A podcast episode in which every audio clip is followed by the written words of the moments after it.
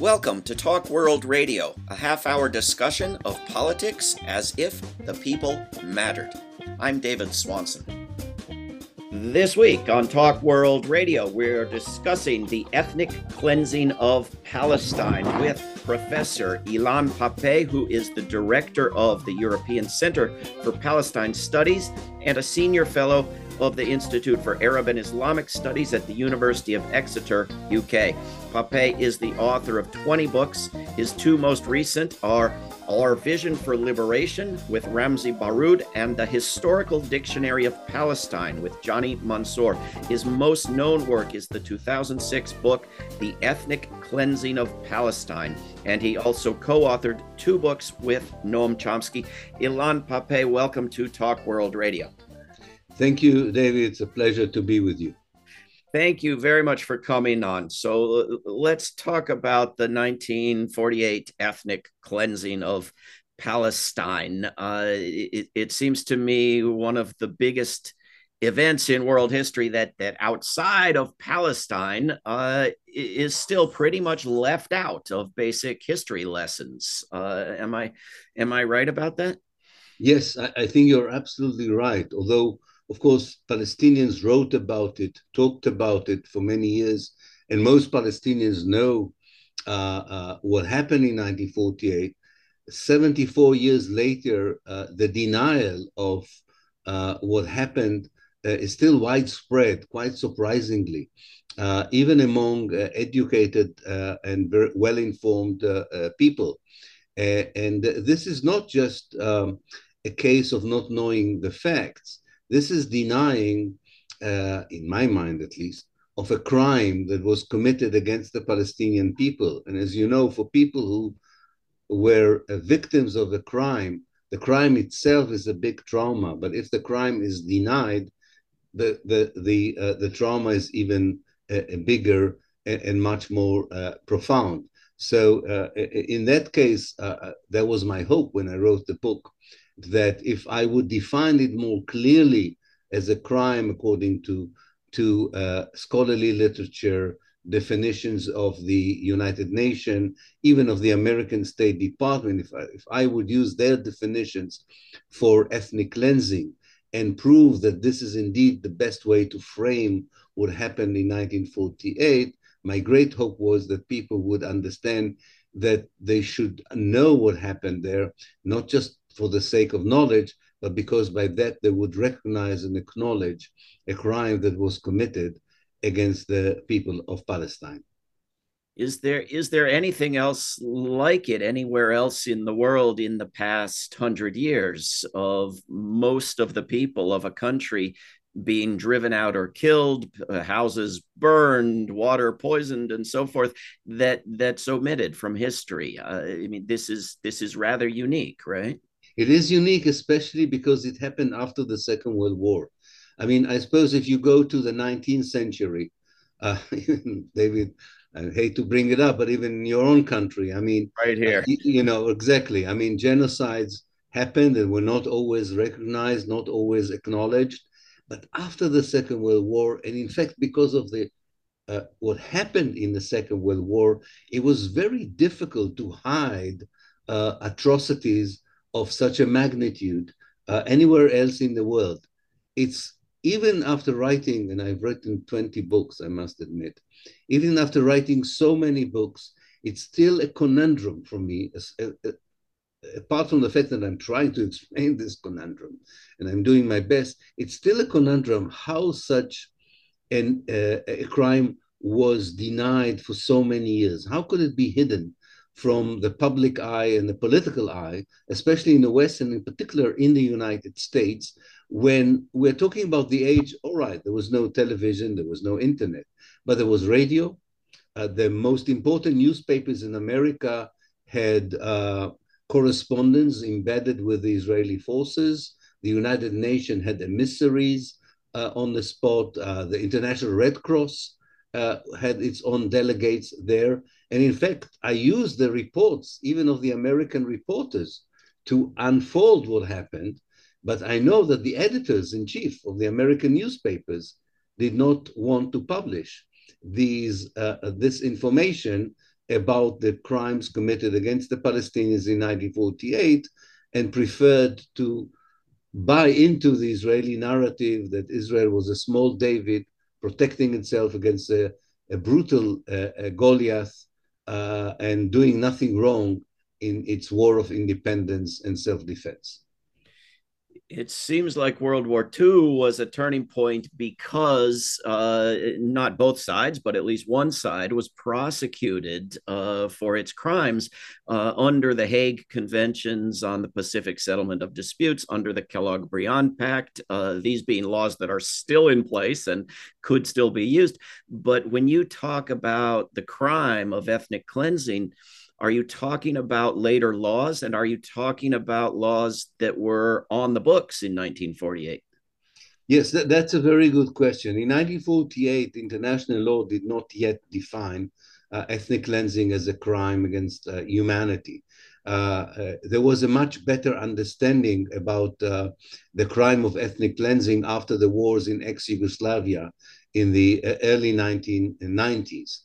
but it was already clear that if you unpack ethnic cleansing, namely, if you are talking about mass expulsions of people, about massacres, of poisoning their, their water, of burning the, their houses, not allowing them to return, the international law had enough, especially the human rights international law, had enough clauses in it to uh, uh, allow the international community to condemn Israel and do its best to stop now, the main problem, well, it's not the main problem, but an additional problem, I would say, is that the ethnic cleansing, because the ethnic cleansing of 1948 was not acknowledged by the world in 1948, the message for Israel was that if you were unable to complete the ethnic cleansing, and they were unable to complete the ethnic cleansing, they expelled half of the population, but it means that half of the population remained that you can continue and try and complete the ethnic cleansing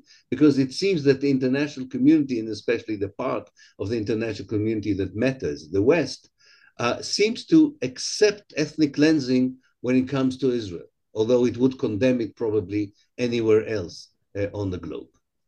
And that's what happened.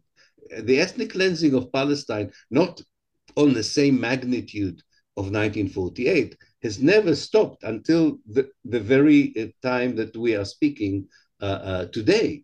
Uh, in this month, in this year, people in the West at least are aware of the ethnic cleansing of parts of Jerusalem, of parts of the West Bank.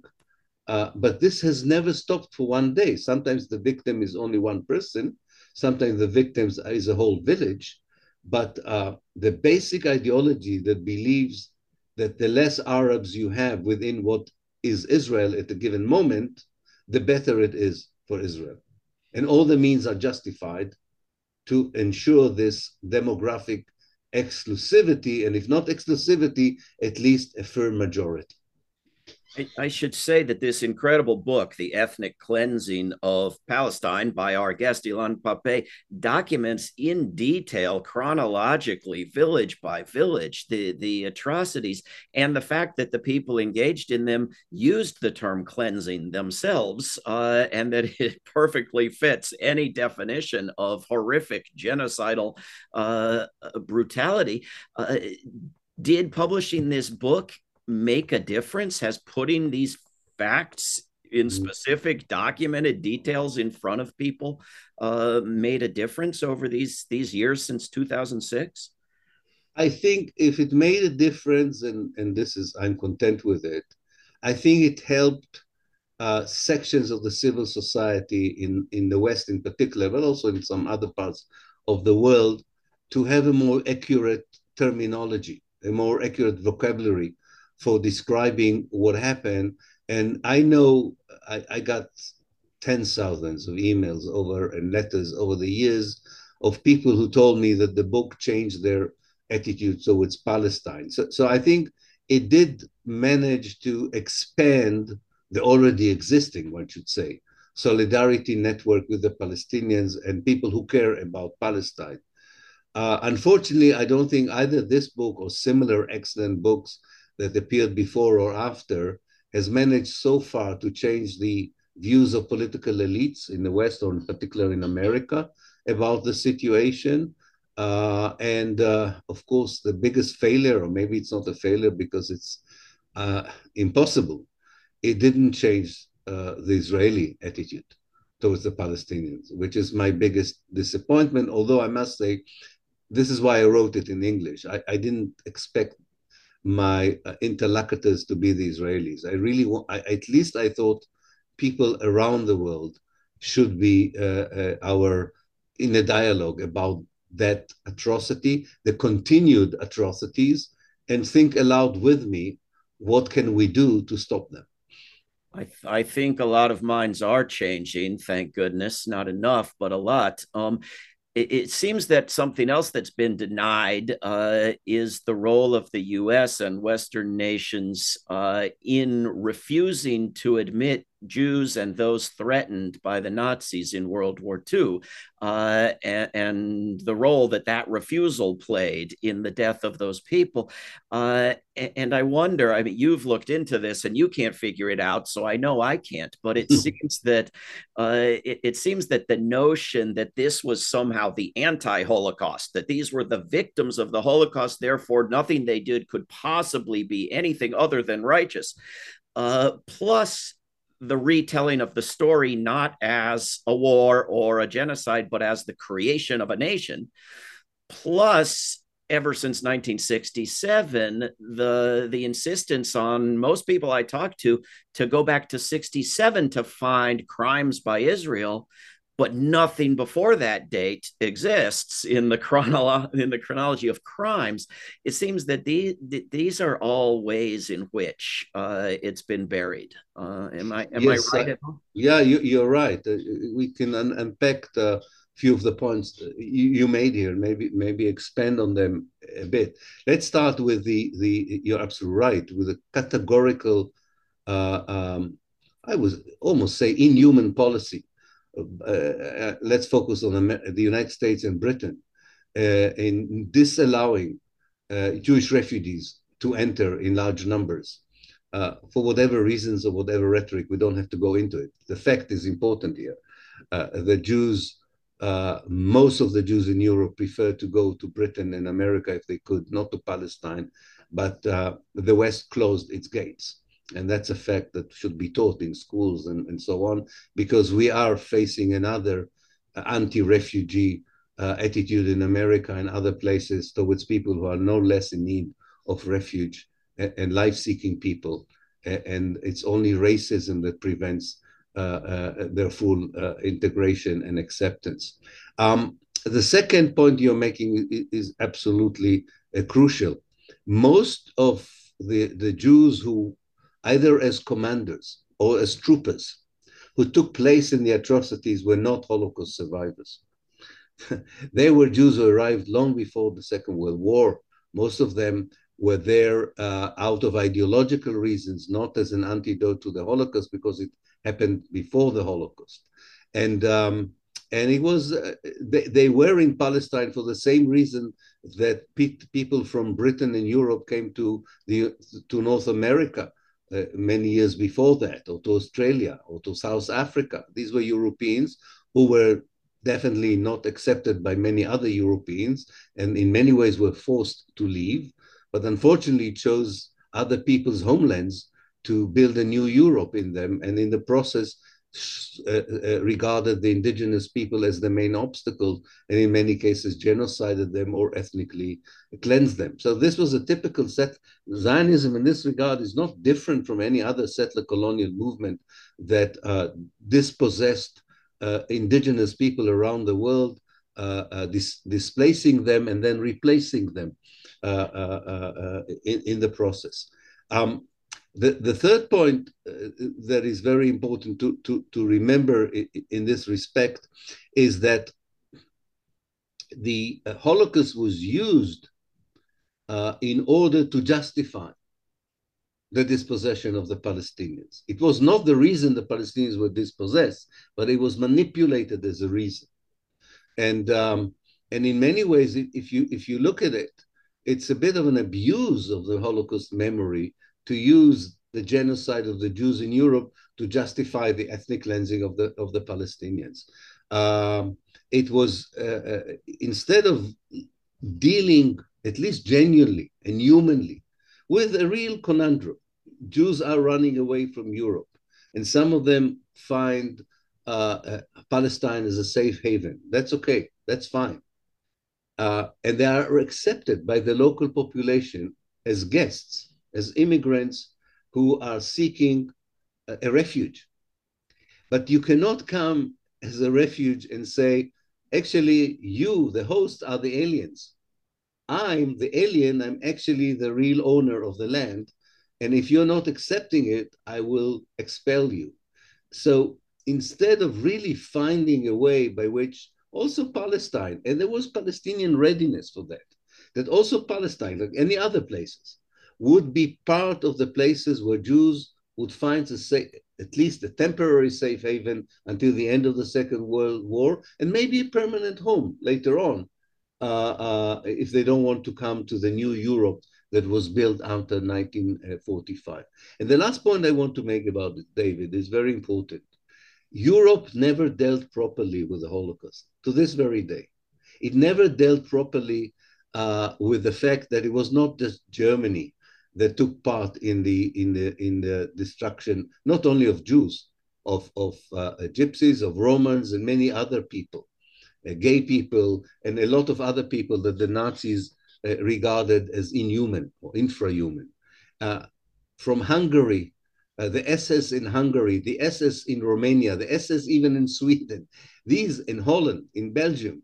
I mean, there's so many other countries that had to reckon with their enthusiasm for fascism, for their enthusiasm for racism, that we, we have to rewrite the genealogy of racism in Europe. We haven't done it yet. Uh, it was much easier to say, oh, the Holocaust is over because we support the idea of a Jewish state in Palestine. We, we compensated fully for the genocide of the Jews by supporting the uh, dispossession of the Palestinians so to speak. Of course, that's not what I'm saying. I'm saying that this is what they did. Instead, for instance, committing and making every effort to convince the Jews of Europe as and the Jews of America, which was a better project, absolutely was a better project than Jews in Europe, that Europe will never be again the, the Europe of the Second World War, and therefore Jews should stay there and be part of building a new democratic a free uh, and just Europe. It was much easier not to deal. And look, look what happens if you don't deal with the essence of racism in Europe. It comes back again. It comes back again. I mean, this this horrific story in Germany where the, they wanted to recreate uh, the Reich.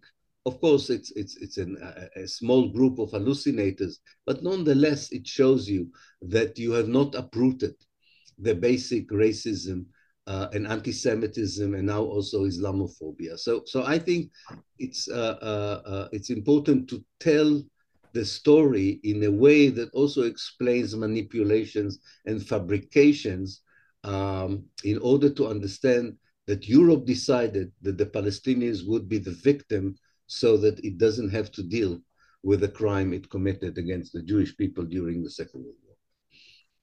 So it it's it sounds good to compensate the Jewish people, except that there were people already living there. Exactly. Uh, and so this makes my next question a tricky one. Of course, what about the right of return uh, for the Palestinians and their millions of descendants? And what about the people who stole their land and their millions of descendants legally and morally? What is what is proper here? Yeah, absolutely, and I, I, agree. It's a it's a, it's a complicated question, but it has to be dealt on two levels. There is the principle level, and there is the practical. On a principle level, uh, the right of the Palestinian refugees and then descend and their descendants to return to Palestine should never be questioned. It should be fully supported on a moral basis, legal basis, and political basis. That's on a moral uh, of you want the principle uh, level. Practically, there are many uh, mechanisms, by the way, already summarized very well by the United Nations in 2005 in a document called the Pinheiro uh, Principles that shows exactly that there is a mechanism by which people who return to a place from which they were expelled into a, a place where the homes were destroyed or the homes were taken by other uh, people, there is a very clear, complicated, but very clear process of either compensation, reinstitution, re, Uh, uh, uh, and, and so on that has to be worked out. I'm not saying it would be easy, but it's doable. It's definitely doable. But I don't think that the issue of how to implement the right of return for the Palestinians begins with the fact that practically it's a complicated issue and it would take time to work out the mechanism. No, I think the problem lies elsewhere. The problem is that Israel, as it is now, is a racist state. And because of Jewish racism in Israel, Palestinian refugees are not allowed to return. Not because there's a problem of economic capacity or there's not enough space for them to settle. I mean, Israel accepted 1 million uh, so called Jews from Russia, 1 million, and, and easily absorbed them. I say so called Jews because half of these uh, uh, Russian Jews, I saw them praying in Haifa uh, on Sundays in the churches near my house. So I know how Jewish they, they were. Um, and and so it's it's a it's a member of racism if the whole notion that whoever lives in what is historical Palestine should be treated equally, regardless of their nationality, religion, or gender, then the idea of people coming back home would be less threatening and less uh, an issue and would be dealt only practically, but not on a moral or political level. Uh, so unless you kind of de-Zionize Israel, you can never uh, expect a full implementation of the right of return, by the way, that the United Nations recognized in Resolution 194. Uh, and, and all in all, modern Israel and Palestine needs to be decolonized.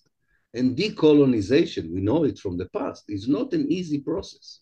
It can be quite messy, can be quite murky but it's a necessary process if you want to create a just uh, a regime here uh, in the future. Uh, after 100 years of, not 100 years, sorry, I'm exaggerating, after 74 years of Jews having all the privileges, all the possessions, all the power, it would be very difficult for many of them to give it up. Look at the white minority in South Africa. They were not very enthusiastic of undergoing such a process. But these are inevitable processes, and, and, and return by whoever wants to return is part of that decolonization, is part of building a just future, which will be, in the end of the day, better also for the Jews who live in what today is Israel and Palestine. So, so what, Ilan Pappé? What should we be demanding uh, be done? Uh, first step immediately uh, now to to move us towards uh, actually implementing the right of return and justice for uh, everyone in Palestine. Well, we luckily uh, the Palestinian civil society showed us the way when about ten years ago uh, it initiated something which is called the Boycott, Divestment, and Sanction uh, uh movement, the BDS movement, uh, that calls for the civil society to support boycott of Israel until Israel fulfills three basic rights the rights of the Palestinians not to live under military occupation and siege, the right of the Palestinian citizens of Israel not to live under apartheid, and the right of the refugees to return. Now, we see already an expansion of the B and the D in the BDS. Mainly, there are many campaigns of boycott and divestment, including by trade unions and churches in America, which really uh, is, is a fantastic uh, phenomenon. We don't have the S in the BDS. We don't have sanctions. Uh, but anyone who studies uh, the campaign against apartheid in South Africa, the solidarity movement outside South Africa with the ANC, would remember that it started with boycotts and divestment and took quite a while for governments to join in with imposing sanctions. I, I think that our role now is to make sure that the governments understand that the wide sections of the civil society, including in the United States, would support a tougher policy towards Israel and would support this policy not just on the principle of morality, but because as we speak every day, the Israeli forces kill three to five Palestinians, many of them children or young people. So it's not just a matter of setting an historical record right, it's a matter of stopping the destruction of a people uh, uh, with the help of American financial aid, moral aid, and political aid. I think that uh, the American public in particular, but this is true about other governments as well, of course, and not just lying it all in the American, need to to uh, to at least to react to the situation in Palestine in the way it reacted to the situation in the Ukraine.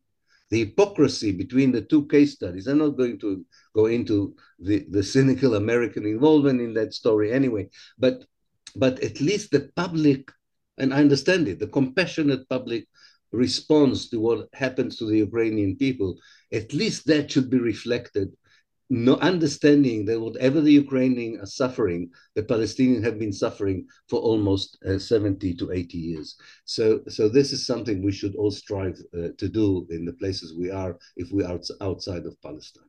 We, we have just about two minutes left. It does seem that long before we get to U.S. sanctions on the Israeli government, we ought to be able to ask U.S. newspapers to cover Palestinian victims as if they were Ukrainians, to ask the U.S. government not to give billions of dollars of free weapons, not to protect uh, every Israeli crime in international uh, fora, not to uh, not to defend and support uh, Israel uh, any more than any other government in the world. I mean, we these seem reasonable demands to be making now, right? Absolutely. And in one minute, I would say that there are good news and bad news in this. The good news is that in every passing day, David, I know of more people who share this idea in America. I know it. I, I, feel it. I also have data that shows that this is, we have more and more people who understand the message that you have just conveyed. And the, the bad news is that we haven't, we, we are not powerful enough to impact the situation on the ground as yet. So all of us, I think, should double and triple our efforts uh, and be aware that we are convincing more and more people and the efforts should continue because I think in the end of the day, it will have an impact on the situation on the ground. I certainly hope so. I think it's beginning to already. Uh, we've been speaking with Ilan Pappé, who is the director of the European Center for Palestine Studies and a senior fellow of the Institute for Arab and Islamic Studies at the University of Exeter. Uh, read his books. We will have links up at talkworldradio.org. And one of those books is this one, The Ethnic Cleansing of Palestine. Ilan Pappé, thank you for everything you're doing and for coming on Talk World Radio. Thank you very much, David, for having me. It was a great uh, pleasure uh, to talk to you. This is Talk World Radio. I'm David Swanson. Take action at rootsaction.org. Help end war at worldbeyondwar.org. Read or listen to today's Peace Almanac entry at peacealmanac.org. All past shows can be heard at talkworldradio.org. Talk World Radio is produced in Charlottesville, Virginia, and syndicated by Pacifica Network. There is no way to peace. Peace is the way.